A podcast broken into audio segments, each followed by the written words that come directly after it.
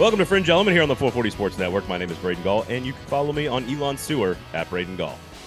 Jesus. Mine's Erin Dugan. You can follow me on Twitter at the Erin Dugan or Instagram Erin underscore Dugan. That would be Zuckerberg Sewer. Two different sewers. Get to us anywhere you want. Uh, Chris Lee on the show today from VandySports.com, Southeastern 14. He he, uh, Erin, you know you've known him as long as I've known him. I would say no human being more qualified to do a Vanderbilt State of the Union and a College World Series recap than Chris Lee.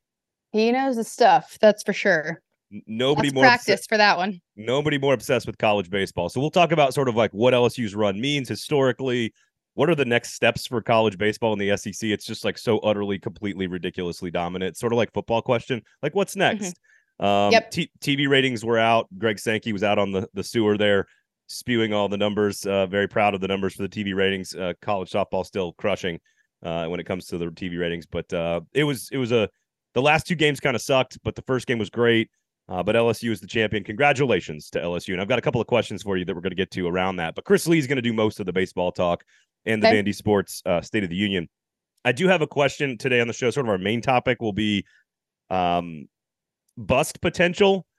You and I have talked. You and I and Erin have talked a lot about why everyone seems so positive and happy in this conference right now, and that's means someone's going to be disappointed.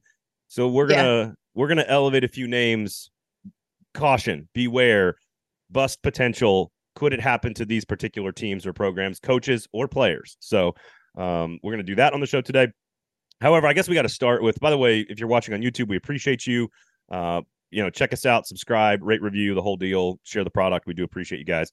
Um, obviously, we'll start with the with the tragic news: Ryan Mallett passing away, drowning accident on a beach trip. It's just uh, ridiculous. And the only thing, you know, tragic, and I can't imagine being in the moment, like in the afternoon at a two o'clock, and you know, this this kind of thing happening is just you know we go to the beach all the time you go to the beach all the time like just uh, putting yourself in that situation is just insane to me um It's like, but it's a good reason to be cautious of things that you think are just normal, like going out to a sandbar and you could stand and Right. Ryan's very tall. I mean, Ryan was a friend, but not not a close, close friend, but like I did know him. And I um I, mean, I think that you just you ha- especially with the last two weeks, please have a healthy respect for the power of the ocean because it is I mean, we just get a little lackadaisical sometimes. You think you can stand, so everything's good. So just careful. It's really sad. yeah it's like my, my I, me and my wife we get our daughters go to the beach all the time and they like they're so comfortable in the ocean but like you still never you're always just like you got to have an eye on everything so You just, should be slightly uncomfortable at all times. yeah exactly that's exactly Yeah. what it is which is basically what parenting is like you have a child and then you're just uncomfortable the rest of the, your life. Um seven years in the nfl seventh in the heisman trophy voting in 2010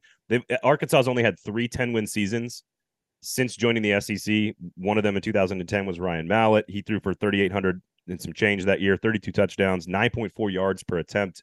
Um you know he was basically one game erin i looked at the the the his the, the stats sort of uh for the arkansas razorback football program and he was basically one game away like a couple hundred yards and two touchdowns away from being number one all time in passing yards and number one all time in touchdowns in arkansas history that just like from like that like just one game one more game and he he has both records And he didn't even start at Arkansas. know, he went to Michigan, of course. And I'll say the one thing I remember the most about Ryan Mallett, not just his his, you know, quality football at under Bobby Petrino at Arkansas, was that like coming out of high school. I was working at Rivals, I think, when he was coming out of high school. So we were covering recruits in a much deeper way. At least I was personally. And I honestly like to me, comparing him to anybody is like to me, he's Matt Stafford or he's Matt Stafford light, because I Mhm. don't th- I don't think th- those are the two strongest football arms I have ever seen. Ryan Mallett. Ryan Mallett, Matt Stafford, maybe Jamarcus Russell, but uh, Mallett and Stafford, I would put as the two strongest football arms I've ever seen coming out of high school. And I think they came out around the same time, maybe not the same class. That'd be right because you and I were both working at Athlon at that time. well, and I well, I just, I just moved. So I don't know if I was, I, I think, I don't, again, I have to go back and check what recruiting class he was, but when he went to Mm. Michigan, and of course he left Michigan because they hired Rich Rodriguez to run the zone read, and you don't oh run no, the, you're right. You're right. you don't run the zone read with Ryan Mallett. So, um, but he came down to Arkansas and put up two incredible seasons, and again, just um, tragic for the family and And for um, his high school team and Yeah, like yeah. yeah. So had to address that, but that's Yeah. sad day. Um, yeah, you texted me and it was just like, what WTF, man? Like, what are we doing? So I know what a um, weird like couple weeks. So I, I guess that means we can at least try to be uh, positive here and congratulate LSU and uh, the Tigers on their sixth, I believe, sixth national championship or seventh national championship, basically in like the last 30 years. They are the Alabama, I would say, probably of college baseball. Um, Paul Skenes, Dylan Crews, the best pitching performance we've seen, the best hitting, best hitter in the game, going to be the number one pick in the draft. Chris Lee's going to talk all about this. I had a question for you though. Um, first, first, oh, two questions for you. Number one, I, I, and I was watching the game with my wife and my two daughters because they wanted to see the final game, and it was. Hmm. I'm watching this two teams, and it is so easy for a family of Tennessee volunteers to pick which team we are rooting for. And I don't think it's because Tennessee and Florida has a rivalry. I mean, they do, but like objectively, not subjectively, objectively, I am, and I put out, I threw this out on Twitter. A bunch of people responded, and I was surprised that most people agreed with me on this. That okay. LSU, if you are not a fan of either team, you're a fan of another SEC team. You're a Vanderbilt person. I'm a Tennessee person. If you're an Arkansas fan, if you're a Kentucky fan, isn't objectively LSU far more likable than Florida in general? Uh, yeah, I think they are. Why is that? Is it just because are they just so like crazy Cajun? We don't care. I like, think so. We get excited about everything. Like join us or don't. I think the whole vibe is fun and, and enjoyable, and it's a party, and the culture, and the food, and the people, and the vibes. It's all the vibes. And Florida, I'm like, I don't know what your vibes are, man. I don't know, like what what is it about Gainesville that sets you apart from every other? I, it's not meant. This is not meant to be like anti-Florida here, but come along with me, South Carolina fans. We're anti-Florida now. I, I just, I think if you're a fan of one of the other 12 teams, like who, which team that is not your favorite team do you most like in the SEC? And to me, it's always been LSU. And a lot of it is the energy and the culture and the vibe. And like you can go get you know, just unbelievable food, get crazy drunk, and like dog, get dog cussed, and then like hug each other afterward. You know what I mean? Yeah. I mean, I'm I was trying to think if there's somebody else that I could. I mean, I, I feel like that about Arkansas, but that's only because of Sam Pittman, probably. well, but Fayetteville, um, Fayetteville's awesome. The Fayetteville's yeah. awesome, and it's like they they're friendly when you go visit. I mean, Florida. Like if you go to uh if you go to Florida LSU at Florida, and see see who gives you or either either school see which fans are more friendly to you it's almost well, always going to be lsu and it's not even like friendly necessarily it's just nothing like florida is just it is florida. kind of friendly like but they're really good like two national championships in basketball under billy donovan urban meyer with national championships maybe that's why i don't like him urban meyer is kind of a trash human being uh, Florida Mike, Florida Mike's gonna no, Kevin Sullivan, Kevin Sullivan, Kevin O'Sullivan is a is a great coach. Like I've had beers with the guy. Like he's a great dude. I have nothing against Kevin O'Sullivan. Like the baseball program is very very good. It like I love Pete Alonso as a Mets fan. I I just don't. There's just nothing distinguishing to me that makes them unique. Like I, I don't know. Like you know how I yeah. like Auburn. You know how I like Auburn a lot for some reason. Like I, I like the town. I like the vibe. I like the energy. I like how like it's just this idyllic, calm. We like Oxford, right? Like there's just places yeah. and, and teams that we don't mind. And as a second favorite team, I'm curious who people love and who people hate in the SEC. Like I don't expect an Ole Miss fan to ever be like, yeah, Mississippi State's my second favorite team. Like, of course that's not. No, no, no, no, no. But I'm, I'm i think curious. LSU's up there. I just felt like objectively LSU's more likable than Florida. Objectively. I agree. Okay. Well, Sorry, here's Florida. what I here's at least you're not I, picking on South Carolina right now. Here's what I want from everybody. Just send I, I, want you to on the on the sewer machine there at Braden Gall, um, at the Erin Dugan. I'd love to know what teams are like. Like if you can't root for your favorite team in the SEC, who's the team that you can that you most like, or the team that you most hate? And we already know most of those, but yeah, we'll take either. Well, but but like, not, yeah, I guess that's true because rivalries. You know, if you're an Alabama fan, you hate Auburn. I get it. That's not what I'm, I'm trying to sort of take people away from their personal fandom and say like, all right, step back from that what are the teams that I just find LSU's whole energy and vibe to be very likable normally. And I get it if you're yeah, an A- if you kind of want to be a part of it. If you're an A&M fan, you hate that. If you're an Arkansas fan, maybe you do hate that. I, I don't know. Maybe I'm maybe I'm just making this up. Uh, here's my last question, and we'll move on. We'll move on to football. Um, I can't put my finger on it. Literally, my finger. Oh.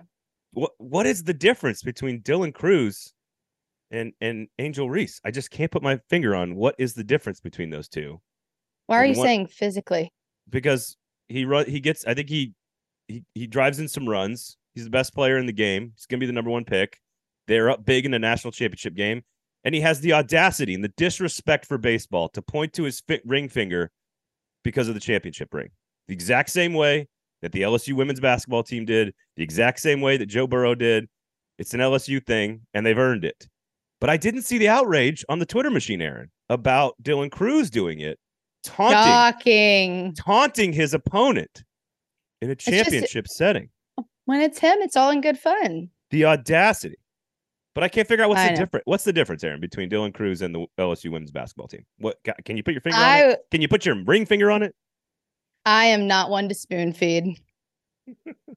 I'm just not. Just say it out loud. She's a black woman. It's okay.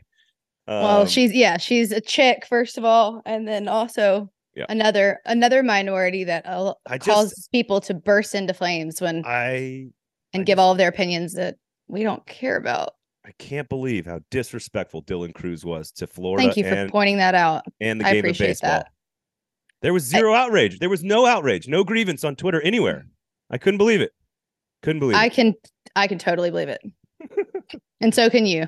But I appreciate you bringing this up. See what I'm saying? Thank See you. what I'm saying? Yes. Uh, just wanted to point that out. Just want to point that out. I think our audience has evolved enough to laugh along with us at this. Uh, I think so. We don't have we don't Sorry. have too many shit bags. this sarcastic portion of the podcast.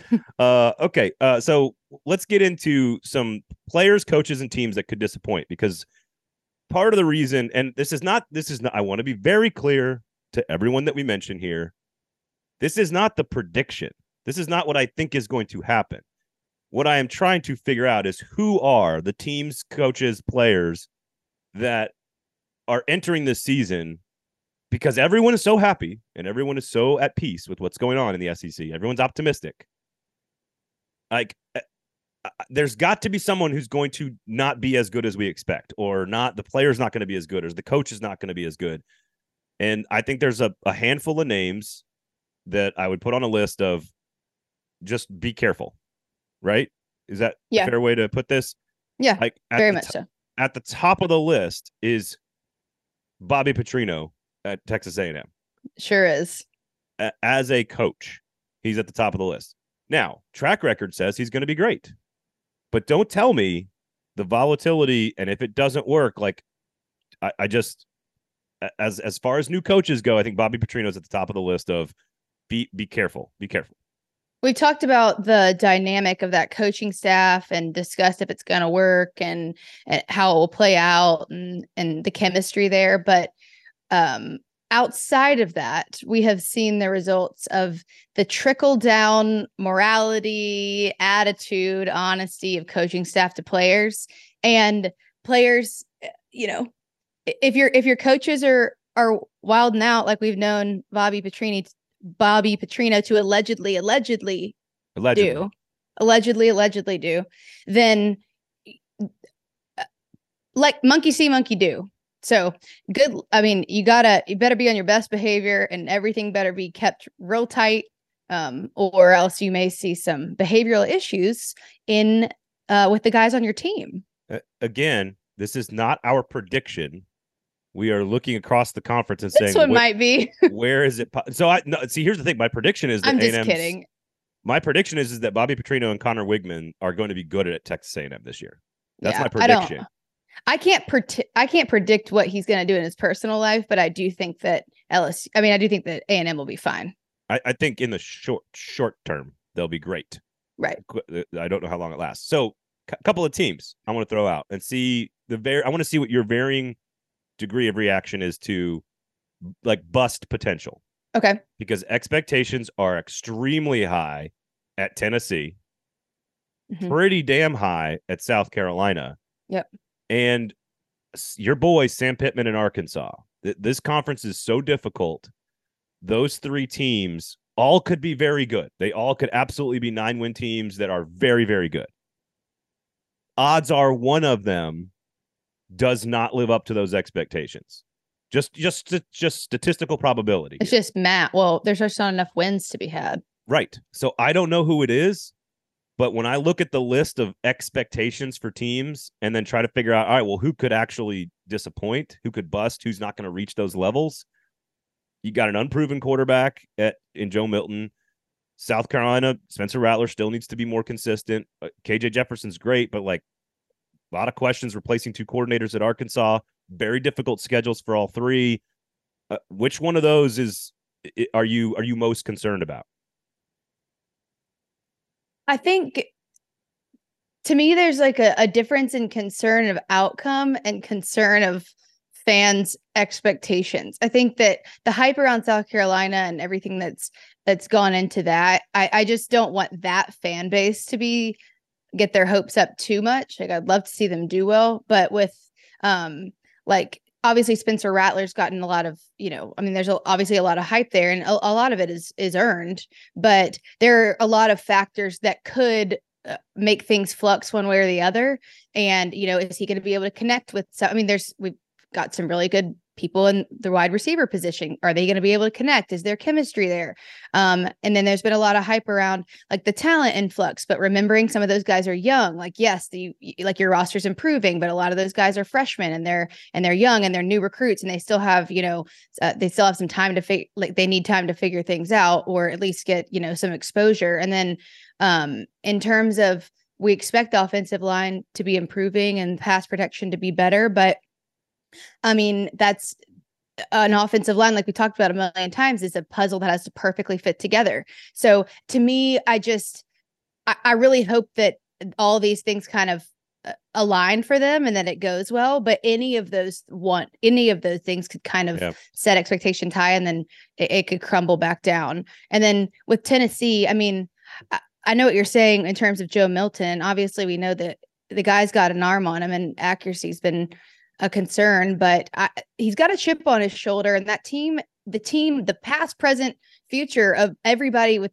Tennessee has rallied around him, like kind of put them in this bubble and was like, y'all can talk shit about him if you want to, but he's good. Yeah. So, I mean, you know, I think there's probably, I don't know, I trust them more than I trust me.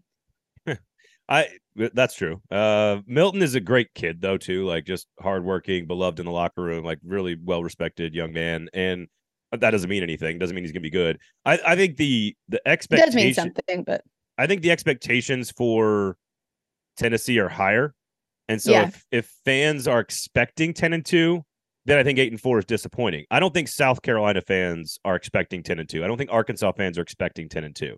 I think I, either of those that you just named would be happy at eight and four. Yeah, million. So eight and four at South Carolina, I think is a hell of a season with their schedule. Hell yeah. Hell, I mean, eight and four with Arkansas, I think is a pretty darn good season. The question is, is if one of them falls to six and six, Tennessee would react the hardest because their expectations are a little bit higher. One hundred percent agree. But I also think Tennessee's floor is higher because I think the offense and their schedule, like they're going to beat most teams they're supposed to beat because the offense just doesn't get stopped very often. And right. I don't think Arkansas or South Carolina can sort of say that yet.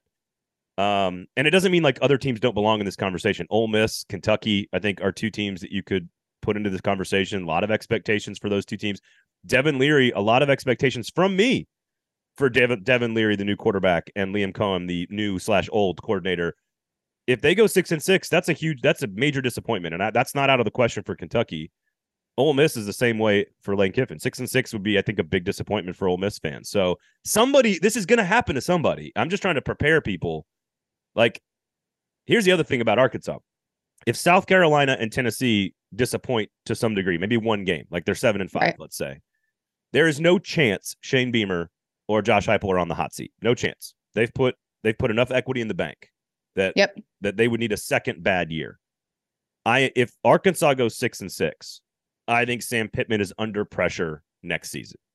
Like that would be two consecutive disappointing seasons, right? So I think yes. that is that's sort of the difference. Like they all kind of have little differences, right? And I think that's the difference with Arkansas is that Sam's a little further along than Shane Beamer and and and Josh Heupel.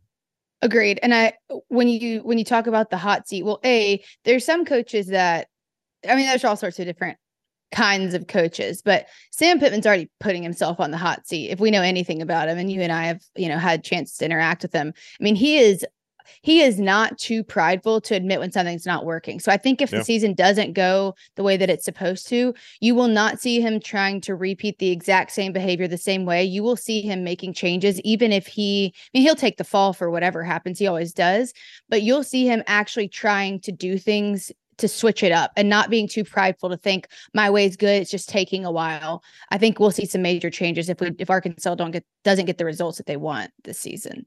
He- Here's a sentence that no one's ever heard. I, I, I'm a lot like Sam Pittman. Sam Pittman's a lot like me. It, transparency to a fault, I think, is Sam one of Sam Pittman's like. It, it makes him so likable and so genuine.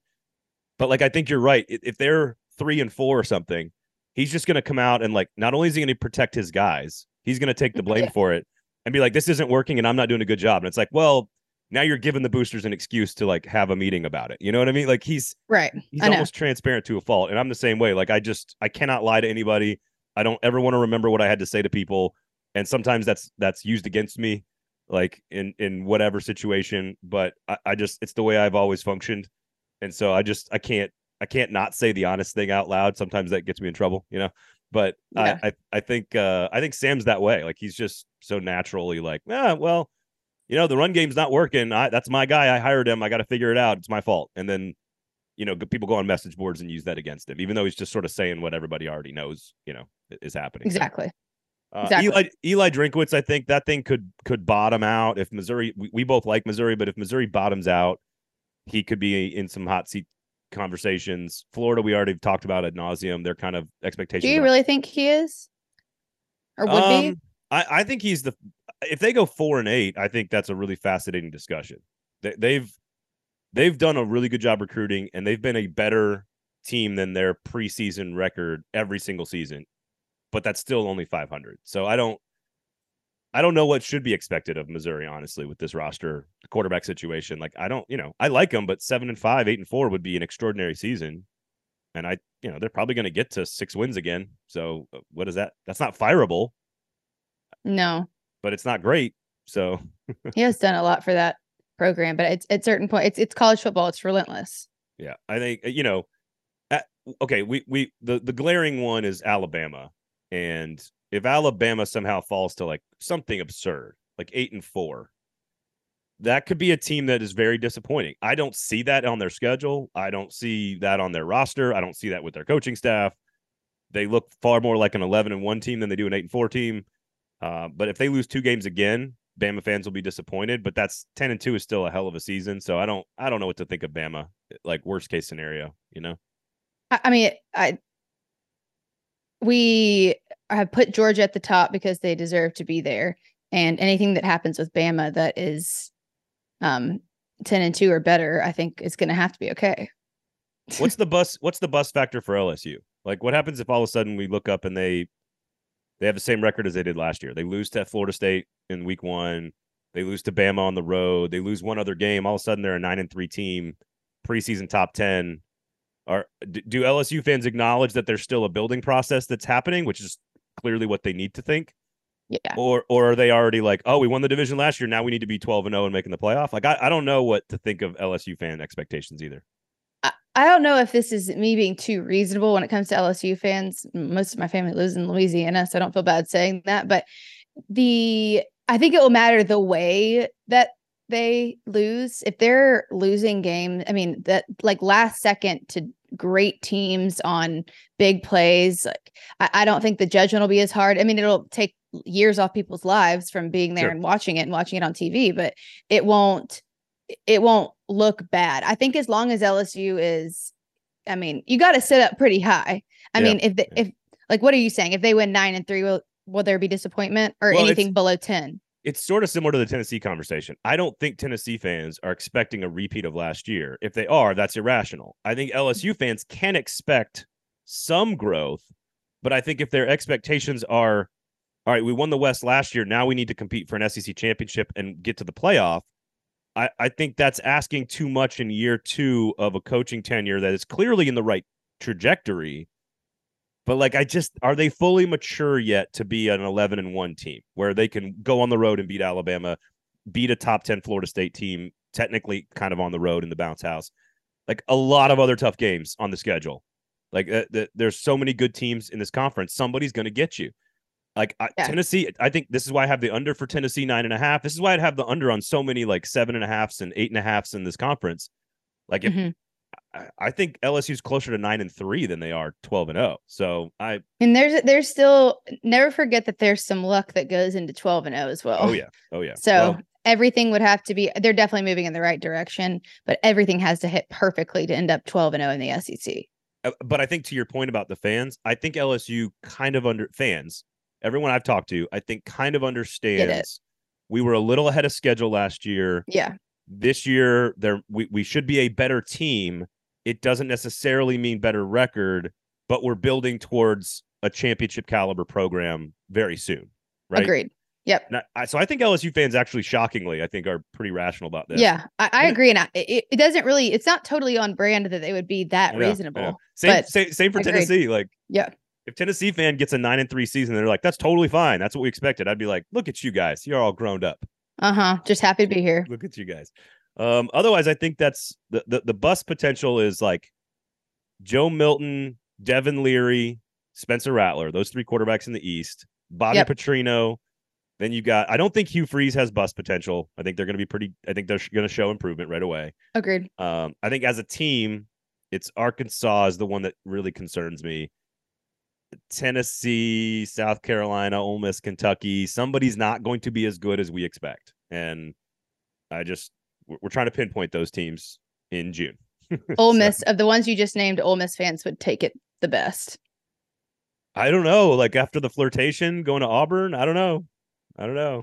Did Lane? They, they as Neil said on the show, Neil McCready a couple of weeks ago on the show said uh, they are no longer in the honeymoon phase. This is now a business relationship with Lane Kiffin. So Well. when when you flirt with Auburn that that that publicly, uh, this is that's what happens. This this is true. So, uh, okay, uh, Vanderbilt State of the Union, uh, hammer the over on the three and a half. Uh, Yep. And of course, a lot of College World Series talk with the SEC, the future of the programs, LSU Championship, Florida, Vanderbilt, Tennessee, um, Kentucky, Mississippi State. There's so many great baseball programs in this conference. So uh, Chris Lee was was kind enough to recap the College World Series, the NCAA tournament, where the state of baseball is in this league, and offer a very fairly optimistic view of the Vanderbilt Commodores. Here was our conversation with Vandy Sports and Southeastern 14's Chris Lee.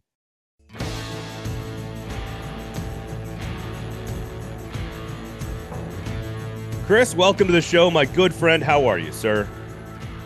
Doing well. College baseball is over, but there's never an off day in college sports anymore. It's become like the NFL, where it, it's 12 months a year. We're a couple of weeks out from media day, getting ready for that, and then, of course, on the baseball end, we'll have the draft. So it it just it never ends. But it's been been a lot to cover, and and some kind of exciting times in, in college sports too. So you you you are one of the few people I could ever think of that I would want to put some historical context around what LSU accomplished winning the College World Series this year. Of course, you also run run the Vanderbilt site as well. So we're going to talk a lot of Vandy football today in our State of the Union, but I want to talk baseball with you because you've been covering college baseball in the SEC for as long as anybody I know. And I, I would like to first first and foremost just I, I've heard a lot of hyperbole around uh, Paul Skeen and around Dylan Crews and around the greatest performances we've ever seen. And a lot of times we do that in in the moment, and I think that's sometimes that's totally fair. Uh, is it fair in this situation? Like, what? Where can you? Where does those two individual performances, a, a pitching performance, a hitting performance, a team performance, can you try to put into context what LSU accomplished as a team this year, winning the championship? Yeah, a lot to unpack there. Let's let's start with the two major players in, in Crews and Skenes. It's been my opinion a while, for a while. And I've I've covered SEC baseball for 20 years, and I said this a few weeks ago. I think Dylan Crews, in terms of body of career, like if we had a war for college baseball, I think Dylan Crews probably would have led all players who who stayed for three years in war in the last 20 years. I, I feel fairly confident in that. Uh, the, guy was a factor from the moment he stayed on campus. Sometimes we get into judging players for for peak value and last season, and that's how we remember them. Crews has been a stud since he got there. Jay Johnson said he's maybe the best player in the history of college baseball. I don't know that I'm qualified to say that. If you want to talk SEC, I'm guessing you have to go back to Dave Magadan at Alabama. Frank Thomas at Auburn. That's in the 80s and the 90s. I wasn't around then to follow college baseball. It was a different era. I don't think the competition was as probably as good. Uh, but all I know is for the last 20 years, if you said who's the best player in the SEC in that time, I would say Dylan Crews. Um, would, would Dansby if you, would, yeah would Dansby Swanson be on the same list of like accomplishments, like talent, MLB draft prospect, championship rings? Like, is Dansby in the category? He's in a different category because he didn't play his freshman year, or he, yeah. I mean, he played, but he got hurt in March okay. and was a reserve, and so I mean, uh, Crews was a like a freshman All American, and and just being able to have that extra year. I mean, it, it's not close between those two. Now, if you're making a list of of guys I've I've seen play, and you know, especially at Vandy, Swanson would be on the list of non-pitching guys, probably right, number right. one. But missing that year kind of yep. hurt when you only get three years to start with. Um, to Skenes, I would say most dominant pitching season I've ever seen. Um, here's a kid who could throw you a complete game in an era where if a guy gives you six, you feel like you're lucky. Uh, the the Vila, I remember the Tennessee game, Braden. You probably watched that, but I think he was bumping 102 and had two other pitches that were working. I mean, he's six seven. He threw what 120 pitches plus what twice in Omaha. I mean, goodness gracious, you name it, he he had it. I mean, he, he only had like two off days all year that I remember. They had the South Carolina game where he gave up two early home runs, I think, to a, a lineup that can hit them in a park where they can get out. Um, and, and then it rained for two hours and he didn't come back. And there was one other start he had that was more ordinary. It was it wasn't awful, but I mean everything else he just aced every other test. I've, I've never. I mean, th- there was talk last night on the broadcast that when could he pitch in the majors? And I mean, like, why why would you not plug him into a, a, rotation tomorrow? I don't know what he would need at this point. Now that's almost never the way it works. Um, for for whatever reason, maybe with the new rules around baseball that they agreed to with with prospects and such, uh, maybe it plays out a little differently. But yeah, th- those two guys are great. And, and look, in, in, terms of history, I was thinking about this last night. Sometimes you get national championship teams that win it that that they win it. But sometimes it's Fresno State 09, Oregon which was a, a yeah. yeah. Well, I mean, Oregon State 2018. That's that's probably on the list. I think that team had single digit losses, but it also played in the Pac-12, which isn't the SEC. Um, I, I thought Vandy 2019 was sort of my my default pick as best college team I've seen because not only win the World Series, I think it won 59 games. It won the SEC, it won the tournament. It kind of pulled the right. whole and, and, plus was preseason one, I think, and the number two seeded. Like every box you wanted to check, that team hit. LSU, I think, would be in that category. Probably a better hitting team. Um, the, the pitching is kind of weird because you had Skenes that was so much of their pitching, right? Like I don't know if that LSU staff was as deep as that Vandy staff but I don't know that Vandy had a pitcher as good as Skenes did either. Even as great as Rocker was, that was right. he Paul Skenes? No. Um, but and and the pitching was the question, right? Like, remember, this is the team that lost to Mississippi State. Uh, what the eighth or ninth series of the year because nobody could get it out. Uh, but then you saw in Omaha kind of came together. Thatcher Hurd pitched well.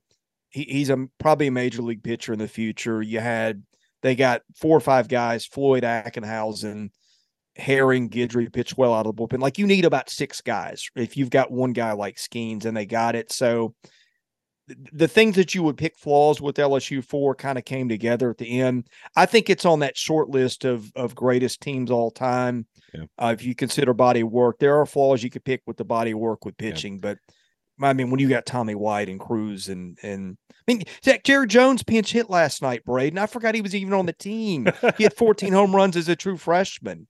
Um, I mean, their team was loaded. Their kitchen sink, their kitchen sink day against Tennessee, like their pitching was great. Like it was, it was elite yeah. against Tennessee. Um, I, here's so this is going to be a weird way to ask this. I don't know what the question is. So, you, what is the question to ask about SEC baseball? Because you now have four consecutive champions that are all different You've had what three different all SEC championship matchups in the last five or six, seven years, going back to when Florida won it, I believe, in 17. Um, you, you've you, you know when it comes to attendance, when it comes to like they're taking LSU alone has taken coaches from like Notre Dame and Arizona. Like they, Yeah. like the, what is the question to ask about SEC baseball? Because we have this debate in football all the time about it being the greatest in sort of every category. Like you said, checks every box. It, it checks every box in baseball as well. What what is the right question to ask about SEC baseball and how much like the, the state of the game right now in this league? Well, let, let me go back um, a couple steps beyond you.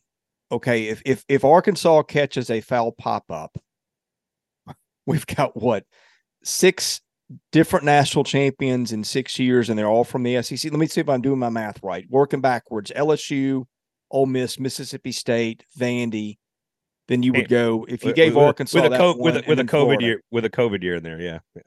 Right, right. And and and look, I, I would argue that Vandy 2020 with that pitching staff uh, didn't start well, but they, they, well, Florida had and Georgia. Georgia was off to a crazy good start. Um, so just unpack that for a minute. How many different teams did we just mention there that didn't include the team that had maybe the the best regular season I've ever seen in, in Tennessee two years ago? Yeah. Uh, that was the number one seed to the tournament. Um, that that did include Alabama, which I think had a really good season and and got a crummy draw. Alabama should not have been a 16 and because it was a 16 and went to Wake. That didn't include an Auburn team that's hosted two years in a row and got in Omaha a couple years in a row.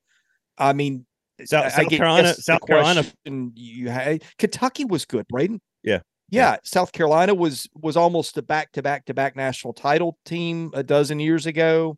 Uh, they came back. I mean, may, maybe the question is if you're can Missouri ever compete? Missouri was good until it got to the SEC. Yeah. I, I don't know. Maybe I, I think I like the way you phrased it, and may, maybe it's who is is poised to navigate what comes next, and what comes next to me is NIL and, and where that goes because you got teams that handle it very differently. And the other thing is the conditions, Braden. You you saw this in Omaha. A, a game can swing on one thing. I was listening on the radio to to the Sunday game, and Ty Evans hits a ball, and, and the way they're calling it, you're telling they're thinking this is a routine fly ball. Next thing they know, they realize the ball's gotten out of the ballpark and he's hit a grand slam. And one of the first thing they said is yesterday that ball didn't reach the warning track. Yeah. And, Yeah, and it said it's, a, it's a four run swing. The Tennessee LSU game, like you couldn't hit it, you couldn't hit it to the warning track at all. Yeah, yeah, and and we've got these situations where, I mean, LSU couldn't get anybody out half the year when when it went to the bullpen. It goes to Omaha. The dimensions are different. The wind's blowing in. All of a sudden, LSU can pitch. You've got issues with the. Everybody thinks the balls are juiced. Um, the the players are throwing harder than ever, so it's coming back harder. You, you're having exit speeds that, that guys in the majors aren't matching. So I think we got something with the bats and the balls that that has to come probably and it's a safety issue, right? Somebody's going to get hit in the head and maimed at some point. Well, Um, the, the, but the, the Florida here's- pitcher, I can't believe the Florida pitcher didn't break a leg. Oh, y- you know, Yeah. like break his femur on that one pitch in, in the final game. And to your point, 48 base hits from the two teams that won the last two games of the regular season. Like that Yeah. reminds that reminds me of like the old what was it Warren Sharp days, like back in like the 90s. Is that the right name? That's not the right. That's like a football guy. What's the what's the name that I'm thinking of that hit the oh, Warren Morris. Warren, Morris. Yeah, Warren Morris. For, Yeah. uh, speaking of LSU. Um so it- But- so but- Well, well, one more thing. Let, us remember, and and this is this is kind of a baseball thing. Um, and this is the side like when we make changes, we overreact, right? The last time SEC or the NCAA made changes to stuff, you had that. What was it? 09, 10, 11 era where balls were flying out, not quite like they are now, but close. So what did the NCAA do? It went to the high seam baseball, which was more dead, and like you couldn't hit that thing out of Omaha with a sledgehammer. Yeah. Uh, you had what one home run in 2014 when Vandy won it one or two, and it was ridiculous the other way. And, and now you're seeing balls. And what happened too, Braden, is when the balls got changed, people brought the fences in. So the NCAA changed the balls, and now you, you're seeing games with ridiculous home run numbers. Right. So my question is, maybe a lot of what changes with that next, and you know, if you go build a team like a slow pitch softball team, but then the NCAA changes it back to where the ball Right. doesn't get out of the park Right. and you can't cover ground in the field. Uh, there's there's a lot of variables there that could change. I don't know where that's going, and maybe that's the question. As a baseball fan, I do love that the game's intricacies get heightened at TD Ameritrade. Like you have to put pressure on the other team to make the high level play on, all the time. And if it's if it's a close game, you know, when it's low scoring, like I kind of like that the game is played old school in, in Omaha, but I Yeah. don't like the variance between some of the SEC stadiums and just the wind blowing. I mean, I know that's part of Yeah. sports or whatever. I, I get that. Here's let me let me float you an idea about what the next stage is for SEC baseball because I think SEC baseball it's not even like it's it's like football. You cannot argue that it's not the greatest in in the game. Softball, you could argue the same thing. Now we're going to add Texas and Oklahoma in both sports, in which case it's going to get even better in both softball and baseball. Here's what I want, and I think there's some things brewing. I want the coaches to hate each other. That's what I want. like and and one of the things that I love about college baseball, so this is going to kind of fly it's going to kind of be contradictory here. One of the things I love about going to Omaha to cover the College World Series is how baseball coaches are willing to talk about their sport in intricate Mhm. detail, unlike college football or basketball. There's not state secrets. Yeah. They're not they're not paranoid schizophrenics. They're kind of willing to just explain how why this guy's playing first and why that guy's on Saturday pitching and like they they're willing to go into detail about their game because they're, we're all baseball people and we're all willing to talk about it Right. certainly Tony Vitello has ruffled some feathers. We know Tim Corbin doesn't like it. We, you know, we've got all these other personalities in the sport. I feel like the next phase is for like one baseball coach to start turning in other baseball coaches and like have like a Phil Fulmer subpoena thing at like SEC Media Day. I- I- Is there a way to, is that where NIL and the collectives and recruiting, is that going to start being heightened with portal stuff that maybe that's the next phase of becoming like a, a bigger, more broadly interesting sport for more people outside of the just diehard Oh, I- baseball I've- fans? I think we're already there. I I think we're getting there in a hurry. Um, and that's one of the things. And I'll, I'll I have a different. I- I've one thing that I've liked about baseball, right, is that baseball fans. It feels like are kind of like baseball fans first. Yeah. I mean, you, you like your team, and I guess your loyalty to your team is is paramount. But I- you know, I, I get interested in watching Aaron Judge, even though I don't like the Yankees, a- and kind of interested in seeing him do well. Like you will see, this used to happen at ballparks. Like a guy would go into somebody else's park and pitch a gym, and he would get a standing ovation coming out of the game just because it's baseball, and you appreciated the game for what it was. Uh, I remember talking to to Tim Corbin, uh, and I just said, "This is kind of when I was new covering it," and he said, "The, the thing that I like about it is that it's." You don't have the other stuff that comes with football. Yeah. Um, like the, the biggest scandal in baseball for a long time, and I don't even know exactly what he was talking about, but I guess it was something that went back to Michigan in the 80s when they had Larkin and, and Hal Morris and Chris Sabo, something with, with selling programs to where I guess uh, maybe money with like that. That's like not even a, you know, one over the speed limit in, in, in, in football terms. And now you are seeing a lot of allegations. I, I don't, I don't think tampering's good. I understand the, the game and it, it's sort of becoming this thing where I, I think we both agree that probably driving 90 in the 55 isn't good.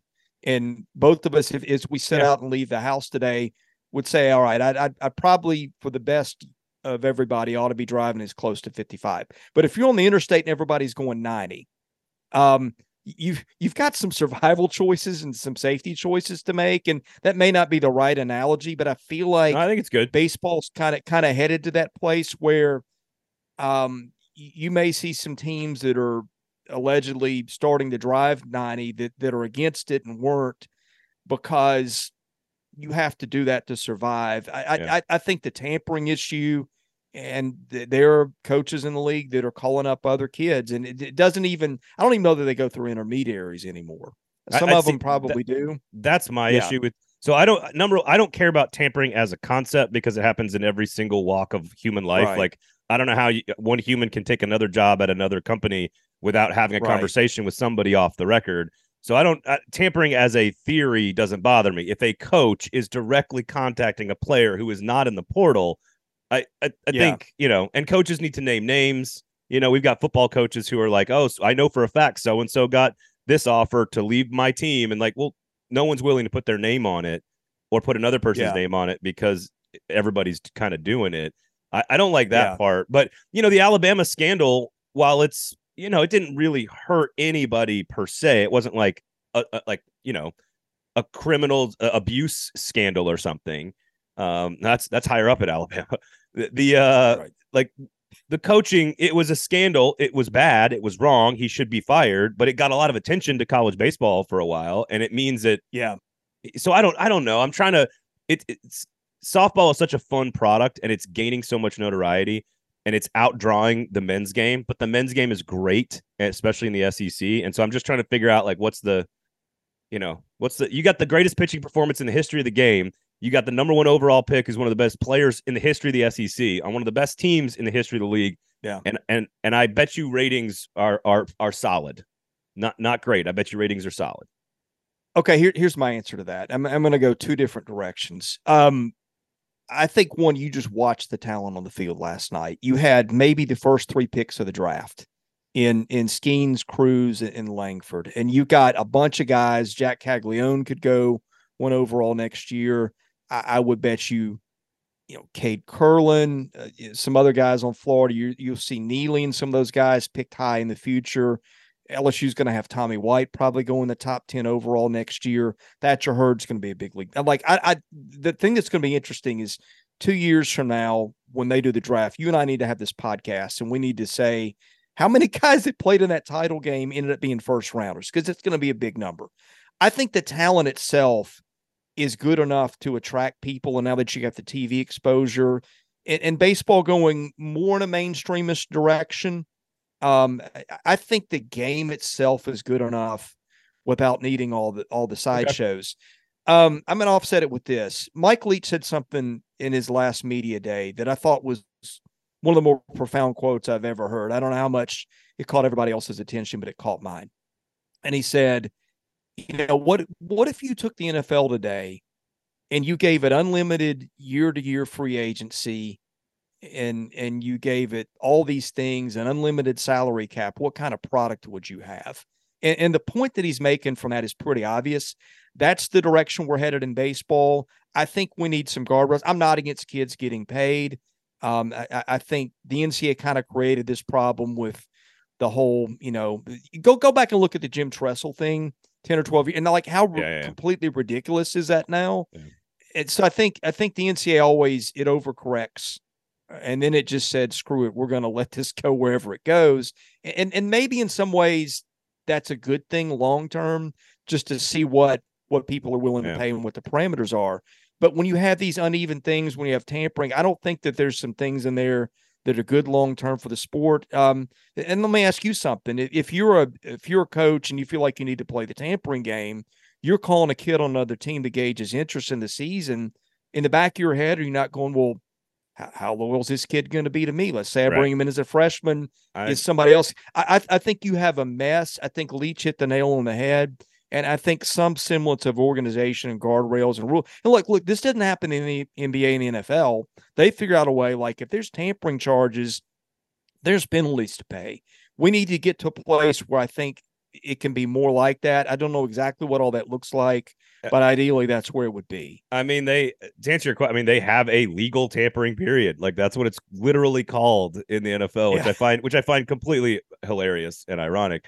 Um, I don't I don't think you can stop like all these kids, especially in baseball and football. All these kids grow up on the same circuits. They're all running in the same travel leagues. They're all running in the same. You know, all the strength and conditioning coaches know each other. All the assistant coaches Yeah. know each other. Like it doesn't have to be a. And again, I I would argue this is exactly the same in real life that like no one quits their no one walks into their boss's office and quits their job without having already had a conversation with someone else about their next job. Like that is just not how Yeah. the work that's not how capitalism works. And so Right. I, I I think we have to accept some of that in college athletics. Do I think to your point the NCAA had 25 years to fix this problem and just punted on the whole thing the entire time? Yeah, I think they I think they intentionally walked the entire you know NIL pay for play whatever you want to call it issue and just and and they created this mess themselves. So if I blame anybody, I don't blame the players, I don't blame the coaches, I blame the NCAA. Um we need to move on to Vanderbilt, but I do think it's fascinating to watch like what is the. I agree with you. The product is elite. You cannot argue that the product is not the best. And I am far more interested in college baseball than my own New York Mets now, just because Major League Baseball is like it's just so watered down from night to night to night to night to night. I love the postseason, but I can watch. I, I love the scheduling of the SEC baseball where I can go, all right, who what what weekend big series do I have to watch this weekend? And it's the three games and it's two elite teams. Maybe it's two or three series in the SEC that I'm going to watch. It's so it's sort of like soccer in that it's scheduled pretty regimentally, kind of like college football is every Saturday. I, I think there's there's plenty there, but there but the, the it's I don't know if it ever gets out of the region. But hey, the region is pretty freaking Yeah. dominant. The, the region is pretty dominant right now. Um, we'll see if all these problems these problems are affecting football, which brings us to the Vanderbilt Commodores uh, and Clark Lea. And I want to take a 10,000 foot view real fast first before we drill down a little bit further. And I do appreciate your time, Chris.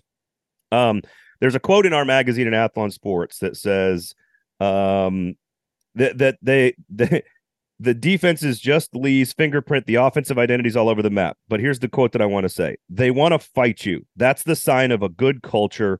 When you come to play a two or three win team and they scrap for four quarters and play hard, they're getting better. Um, there are no shortcuts, it seems, with Clark Lea in terms of what he's building. I don't know what that means long term. I don't know what the final ceiling is for that, but it seems like he's building it the correct way. Is this the right approach for the Vanderbilt Commodores football team? Yeah, I mean, look, Brain, he took over a bad situation. I've, I've said this, I've maybe said it to you before. Anytime a coach takes over at Vanderbilt, it, it's basically always a rebuild, except in the case of when James Franklin left. It was a little different situation, although they had plenty of rebuild to do there in, in, in a different sense because of the Vandenburg issue. Sure. I think one Clark had was was worse than most Vanderbilt rebuilds for a bunch of reasons. It would we could do a whole podcast on that alone. But bottom line on the field is they don't have the talent. Like you watch them, their dudes in the trenches have not been what everybody else's are, even lower level SEC teams. Their their skill position guys do not have the speed and athleticism that everybody else's have. And they're still not there yet. They're closing the gap through recruiting a little bit, but they're never going to be LSU. They're never going to be Alabama.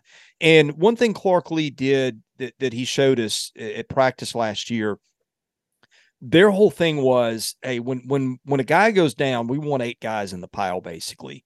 And we want to be the team that when you play us, you walk out of the stadium going, man, that that was a physical fight.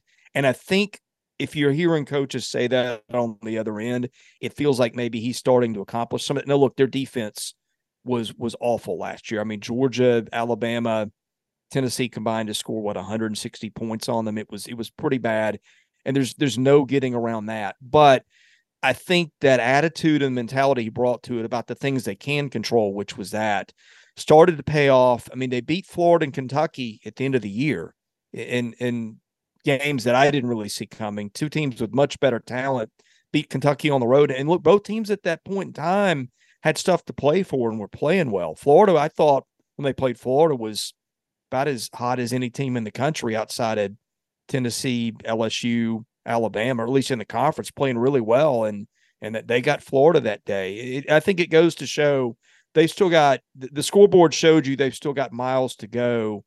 I think those two games showed you that he's got something in the approach that allowed them to win two games that they had really, frankly, had no business winning. I, I honestly I think it's the highest compliment you can pay a team is that like that that team like you can't do anything about talent in general when you're talking Bama versus you know or Georgia versus Vanderbilt or whatever but the fact that you can be down whatever 45 points and still playing your ass off like that that's as high a compliment Yeah. as I think you can pay a coach in terms of what he's putting into the players sort of mentally. Um I I was going to ask you you kind of addressed it there. The two wins it shades the season in totally different way. Uh, is that more of a function of all of that stuff taking root, or is it, to your point, more of a function of you know Will Levis was completely hurt, the offensive line was atrocious, Florida was was kind of you said it, they're not exactly limping to the finish, but that was one of the worst Florida teams we're going to see in quite some time. Uh, do you think it's a function of all of that? What, what's what's the answer to that question? you know, it, it's been interesting the first two years. He- Clark Lea gets criticized for having some boring press conferences and using the same cliches. And one of them he used was staying in the fight. And and they kept talking about playing our best. And, and it sounded stupid when they're just when they're on a 20 game 26 game conference losing streak. But you look up and, and all of a sudden they've won a couple of games. And I think the not focusing on, okay, what's the scoreboard? If they're focusing on that, I'm not sure they win either of those games, Braden, because that gets to be really disheartening. Yeah. But pointing out the things we did well and the things that need improvement, I think that's what kept them on track. Um, I, I, think it's that and, building a culture that's, I think, a pretty good culture. Um, I, I think they're very sensitive in terms of who are we going to take? Are they right locker room people? I think those yep. things pay off. To, to answer Kentucky specifically, yeah, Will Levis couldn't move, and his offensive line couldn't block me and you. And even Vandy got a pass rush that game, which they didn't do most games. So sure, that had something to do with it. But Kentucky was still more talented than they were, and I, yeah. I think them winning that had a lot to say about Clark Lea. Uh, offensively, they're one of only two teams in the con- in the conference that return both their coordinator and their starting quarterback. I'm counting AJ Swann as the starting quarterback. Um, wh- we know Clark Lea's identity on defense. We've just talked about it, but offensively, even the opposing anonymous scouting report is sort of like we're not really sure what they are. They're all over the map. Some of that's been the in and out of the quarterback. They've had what four different guys start for Clark Lea. What is there some stability now with the return of a quarterback and the return of a coordinator? Again, LSU is the only other team that has that in the entire conference. Yeah, I think you hit on something really important. I'd go a step further. They have got the same offensive and defensive coordinator, and and if you want to be go a step further, special teams. And I think that's the first time in I don't know six seven years they've returned the same offensive and defensive coordinator in back to back years it, I mean, it, it's hard to be, and especially at a place like Vanderbilt, like at Georgia, you could probably get away with that just because you go and get dudes and, you know, they, they could run the wing tee if they wanted to and, and, and just beat people on talent. Um, at Vanderbilt, it's not the same. I, I think the stability has really helped them. I think giving AJ Swann that job early in the year, letting him grow into it. He's a really talented kid. Uh, almost all his receivers are back. They lost Ray Davis, which is going to hurt some th- their line is stable. They've got a lot of the same guys back. They've got seven or eight guys who started. Again, talent gap between them and the rest of the league is is there, but in terms of stability and some continuity, that's where they might be able to make up some ground. So I hammered the over on two and a half last year, made my money early in the year. I would hammer the over on three and a half this year again. Yeah. Uh, the question is, is you know, five and seven growth is a bowl game. I think that's a lot to ask with this schedule. How do eh, eh, first of all, what does the stadium look like that they're going to play in? And and number two, what do fans like if they go four and eight with an SEC win and maybe they lose to Wake and they win three non-conference games? It, that that could still be progress for this team in terms of yeah. getting better. What what are fans expecting, and what is the stadium going to look like? There's a lot of talk about bowl games um, and it's interesting. You, you, can feel like the first couple of years, again, it was all this. Let's be our best Vanderbilt. There was no talk of of tangible win loss goals. This spring, I was over there from the first day I was over there. It was bowl game. So to me, that internal shift to where and, and with Clark Lea, nothing's going to be an accident. They're not going to just go out and shoot their mouths off about bowl games if that's not coming from the top. And you heard it from players, you heard it from him, you heard it from assistants. So that shift in expectations to me is significant. Um, I, am with you. I would I would take the over on three and a half. Uh, look, they they could get four right off the bat, depending on how ready Wake is with the quarterback change mm-hmm. and where Vanderbilt is w- with defense. But you know, if you start looking at individual games, it, it's hard to say this is one in the league where they should be favored. Uh, Florida's one that that I got a lot of questions about Florida, and they've actually played reasonably well in Gainesville uh, in in recent years at times. Um, you know, Kentucky's going to be better. Tennessee's going to be a tough get. South Carolina is one that you could say maybe if things go the right way, but that's always at the time in November. I think that's when that game is where Carolina's playing better, and they yep. haven't won that one since 08. But like last year, if you'd said where are they going to get two league wins, yep, yeah, but but they got him. So it, it's kind of one of these things where on the aggregate, I can see it. When you start having to name names, it gets a little tougher. Well, and the Ole Miss game is always bonkers between these two teams. Like it never goes the way you expect it to go. South Carolina is going to play such a tough schedule that that could actually be a good time to get them if they're beaten up and, and have lost a bunch of games. That you know you get Kentucky and Missouri at home to start the schedule. You know, you almost beat Missouri last year. You beat Kentucky last year. I, I I'm I'm with you on hammering the over. Uh, well, uh, thank you for your time. I'll let you go on this, but please explain to people what the actual home game is going to look like. If you look at photos right now of the stadium, for those that do not know, uh, all, most a big chunk of it is missing, where they're doing a huge renovation, yeah. which is which is a great positive because they are investing in facilities and in football. Uh, but it is going to make for a kind of a weird situation, I assume this this fall, right?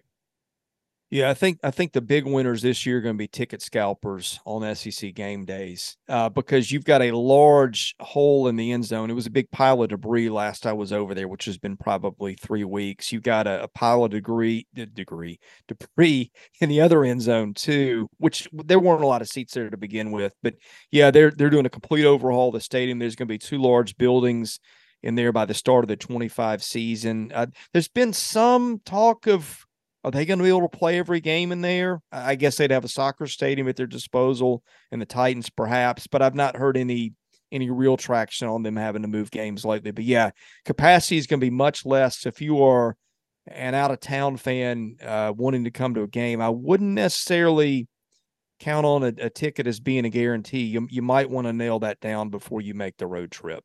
I don't know. November 4th is after the Nashville SC soccer club stops playing. Uh, so Geodis Park, the largest soccer only stadium in America, November 4th, hosting Auburn. That could be pretty fun. That could be pretty fun yeah. over there at the new city At the new stadium. So no, it, Vanderbilt's committed and they're investing, which is great. Uh, the team is getting better, which is also great. Um, and we'll see what happens on the field. Chris Lee, thank you so much for joining us, man. We do appreciate your time. Hey, thanks, Braden.